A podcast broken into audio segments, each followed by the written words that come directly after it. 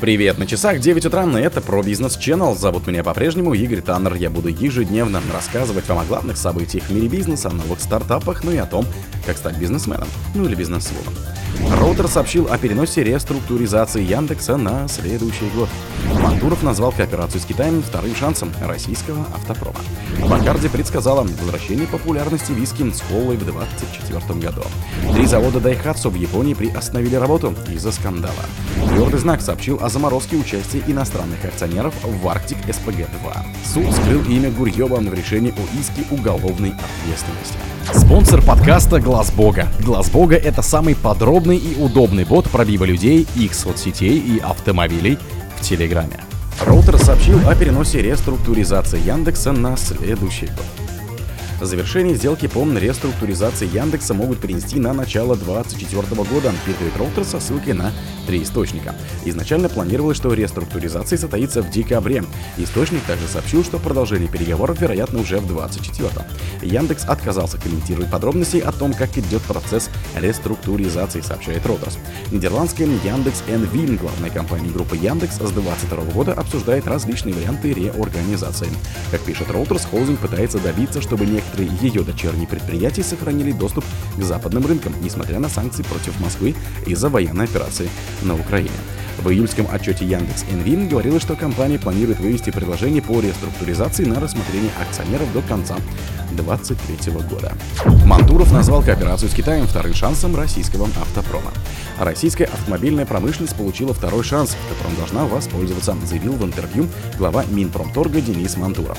Я считаю, что сегодня у нас есть второй шанс, которым мы точно воспользуемся. И это уже будут именно совместные производства с китайскими партнерами, сказал Мантуров. Министр также добавил, что сегодня китайский автопром один из мировых лидеров. Если внутренний рынок только в самой КНР порядка 30 миллионов, нет сомнений, что они поступательно освоят новые рынки, начиная с Африки, Латинской Америки, Европы дойдет и до Северной Америки, сказал он. По его словам, в России наработан огромный опыт и создана современная автомобилестроительная отрасль. Однако, как сказал Мантуров, власти не учли, что западные коллеги, вопреки логике, собственным интересам и здравому смыслу, уйдут с рынка. Бакарди предсказала возвращение популярности виски колой в 2024 году. Один из крупнейших производителей спиртного в мире, Бакарди Limited, совместно с консалтинговой компанией в Future Laboratory провел исследование ключевых международных алкогольных трендов и составил прогноз, каким будут потребительские предпочтения в 2024. Согласно отчету Бакарди, в следующем году в мире будет наблюдаться переход потребителей к простым сочетаниям в коктейлях. В частности, в алкогольной компании предсказывают возвращение популярности классического сочетания виски с колой. Предпочтение этому напитку отдала почти пятая часть респондентов Бакарди. Пик популярности приходился на Индию 38, Сингапур 25 и Южную Африку 25%. Гласно наиболее распространенной версией сочетания виски с колой стала популярным благодаря группе Beatles. Побывав в 60-е годы в американском турне, музыканты стали всюду заказывать этот коктейль или смешивать два ингредиента самостоятельно. На эту привычку быстро обратили внимание битломаны и модная виски с колой распространилась по всей Европе. Три завода Daihatsu в Японии приостановили работу из-за скандала. Дочка концерна Toyota Daihatsu приостановила работу заводов в Японии после скандала с фальсификацией результатов краш-тестов, сообщает NHK. Прекратили работу три предприятия в префектурах Киото и Сига, завода дочерней компании Daihatsu, и 26 декабря производство приостановят на главном заводе в префектуре Осака. Заводы не будут работать месяц, за который могли бы производить около 70 тысяч автомобилей.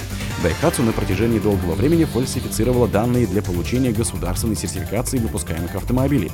20 декабря компания опубликовала результаты независимой экспертизы, которая обнаружила свыше 100 нарушений в 64 моделях и трех двигателях, выпускаемых Daihatsu, в том числе под брендом Toyota. После этого компания прекратила поставки всех моделей автомобилей, а Toyota принесла извинения за случившееся. Твердый знак сообщил о заморозке участия иностранных акционеров в Arctic SPG-2.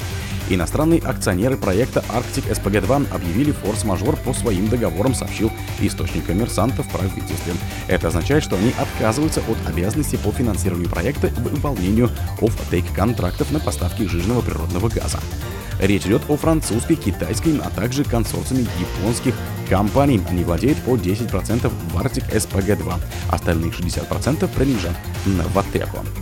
Проект Arctic SPG-2 предполагает строительством трех технологичных линий мощностей 6,6 миллионов тонн каждая. Запуск первой линии планируется в конце этого года, а отгрузки по ней хотят начать в январе следующего. Вторую линию планируют запустить в 24-м, третью в 25-м. Суд скрыл имя Гурьева в решении о риске уголовной ответственности. Высокий суд Англии и Уэльса исключил имена совладельцев ФОС Арга Андрея Гурьева-старшего и членов его семьи из приказа о запрете ряду компаний продолжать судебные процессы в России против кипрской дочки Ренессанс Капитала, пишет газета «Ведомости».